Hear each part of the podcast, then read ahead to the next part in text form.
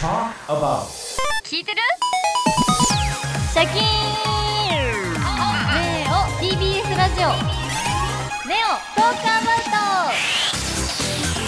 ト。はいきさんリスナーの皆さんはいどうもこんばんはネオです。シャキーン。さて皆さん今年の夏は長かったなって思うぐらいね夏い日が続いてですね。皆さん体調は大丈夫でしたか？思春期の時期ってこう何かとね体の変化も多かったりとかお悩みが多い子多いんじゃないかなと思うんですけれど皆さんどうですか？私はですね、まあ、貧血気味になることが多くてよく保健室にお世話になったことも多かったなという印象があるんですけれどもそんな思春期の女の子たちの数ある体の悩みの中でも代表的なものといえばやっぱりこう生理の問題なのかなと思います。皆さんあの10月はですねピンクリボン月間と呼ばれていて国際ガールズデーがあったり世界メノポーズデーというのがあったり国際生理の日という世界中でね女性の健康に関する活動が行われているのが10月なんですけれどもそんな10月ネオトークアバウトが放送されている TBS ラジオでは TBS ラジオフェムテックフェムケアウィークというキャンペーンを行っております。生理や PMS だったり、まあ、妊娠出産など女性が抱える健康の不安や問題ってたくさん皆さんあると思います。自分の体のことを考えて知って大事にしようということで TBS ラジオでもいろんな番組やポッドキャストで女性の健康課題と向き合ったりいろんな最新技術をご紹介しております。フェムテックですねフェムケアについて詳しく教えてくれるゲストを今回ね来ていただいているので早速ご紹介したいと思います。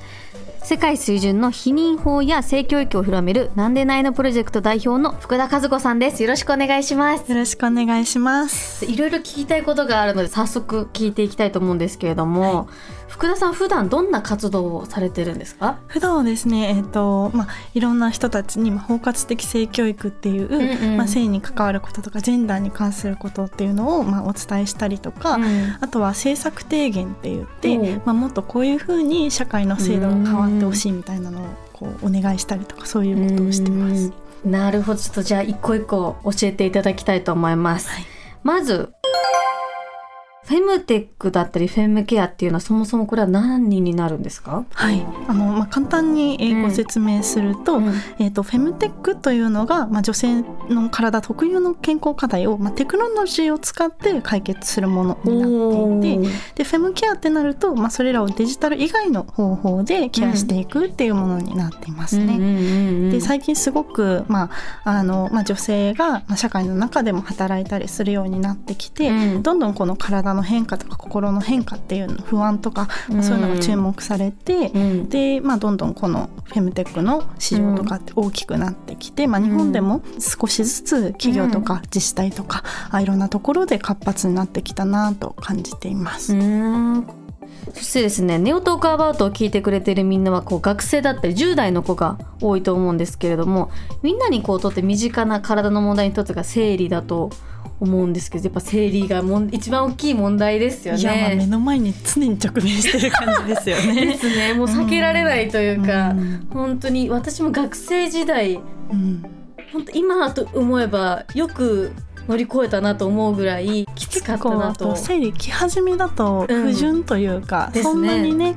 綺麗にひ月一ってわけじゃなかったりもしますやっぱりこう女性自身も自分の体について知るきっかけになればなっていうのがあるのでちょっとネオトークアバウトでは今回生理についていろいろ考えていくんですが以前トークアバウトではですねリスナーのみんなに生理用品についてのアンケートを取りましたその結果多くのリスナーさんが生理用品についてお悩みを持っていることが分かりました。アンケートも出てますね。こんな感じですね。生理用品で困ったことはあるという質問に対してあるが848でないが380これはもうみんな経験した上でのこのアンケート結果だと思うんですけれども。うんうん。困り方もいろいろかなとは思うんですけど、うん。やっぱりこの最近、まあ、国際的な潮流で言うと、うん。やっぱりこの生理用品のアクセスだったりとか、うん。まあ、知識も、まあ、用品自体もですけど、うん。まあ、それで個人の問題じゃなくて、まあ、社会全体で取り組むべき問題みたいな風になっていて、まあ、日本だとあの、まあ、本当は必需品のものに結構軽減税率って言って、うんまあ、ちょっと税金が安くなったりする制度もあるんですけど、うん例えば新聞とかもその中に入ってるんですが、うんまあ、日本だと生理用品は軽減税率の対象じゃなかったりして、うん。まあ、なかなかそこにまだまだこう目が向けられてないなというのも感じて、まあ、だからね、うん。やっぱこうやっていろんな困りごとがまだまだある状況かなと感じます。うん。でそしてですねあるって答えた方の中で一番多かったのがですね、はい。学校や外出先で急に生理が来たでした。これ結構本当にいやめっちゃ切実ですもうもうめっちゃわかる。もう本当一番、うんね、困ることはこれなのかなと思うんですけどやっぱはい。学校にナプキンが常備されていないのに困ってましただったりとかやっぱそのトイレにナプキンの販売機がないとかうんの意見もうん結構ありましたね。そうですようね。ん。あの海外だと結構ナプキンの無料提供っていうのを国としてやってるところももうすでに10カ国以上あって、一番最初はスコットランドで2020年だったんですけど、うんその Pick Up My Periods って言ってそのアプリでその生理用品を提供してる場所を探せたりとかデリバリーもできたりするみたいなんウですね。ーバーイーツみたいな感じで。えー、す生理用。品ウーバーみたいななんかすごいなと思って日本でも少しずつねあの地方公共自治体とかでも、うんうんあの少しずつ進んではいるんですけど、うんちょっとまだまだ全体的な取り組みとしては限りがあるかなと思います。で今こう聞いてるリスナーの子が通ってる学校で、はい。まあ、ナプキンが置いてない学校はこうどうしたらいいとかありますか、そうですね。あのやっぱり、うん。あのこの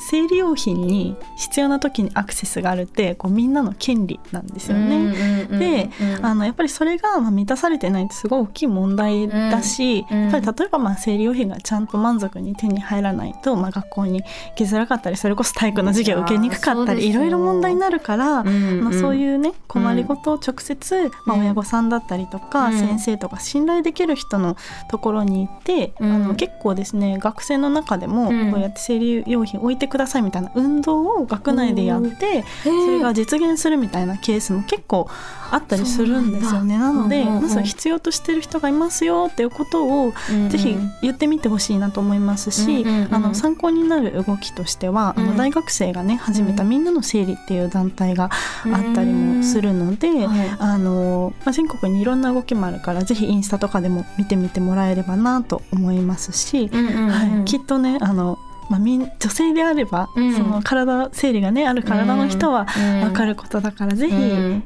多分分かってくれるからうんやってみてほしいなと思います。まあ実はこの生理の話って、うん。タブーにされがちだけどめっちゃ大事な話で、うん。なんかあのなんとなくタブーだけどしょうがないよねって思われがちかもしれないんですけど、実は本当に教育への機会だったりとか、うん。本当に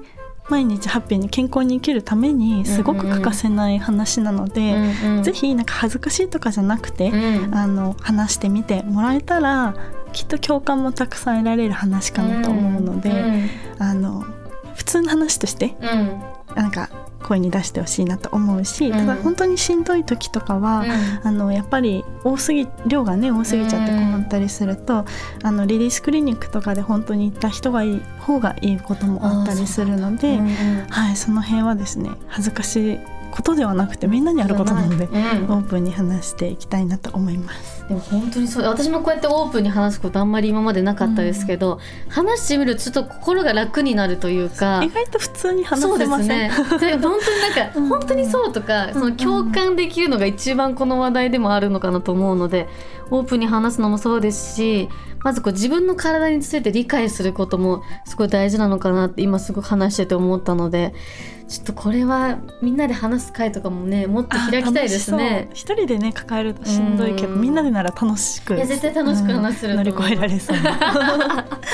そういうのもやりたいなってすごく思いました。はいということで福田さんにはですね来週もお話を伺っていくんですけれども来週はみんなの生理にまつわる悩みの中でも最も多かった漏れの問題について話していきます。これを解決するヒントやアイディアの商品なども教えていただきますのでぜひ来週もよろしくお願いいたします。よろしくお願いします。ネオトークアバートは今夜はここまでです。また来週。ありがとうございました。ありがとうございました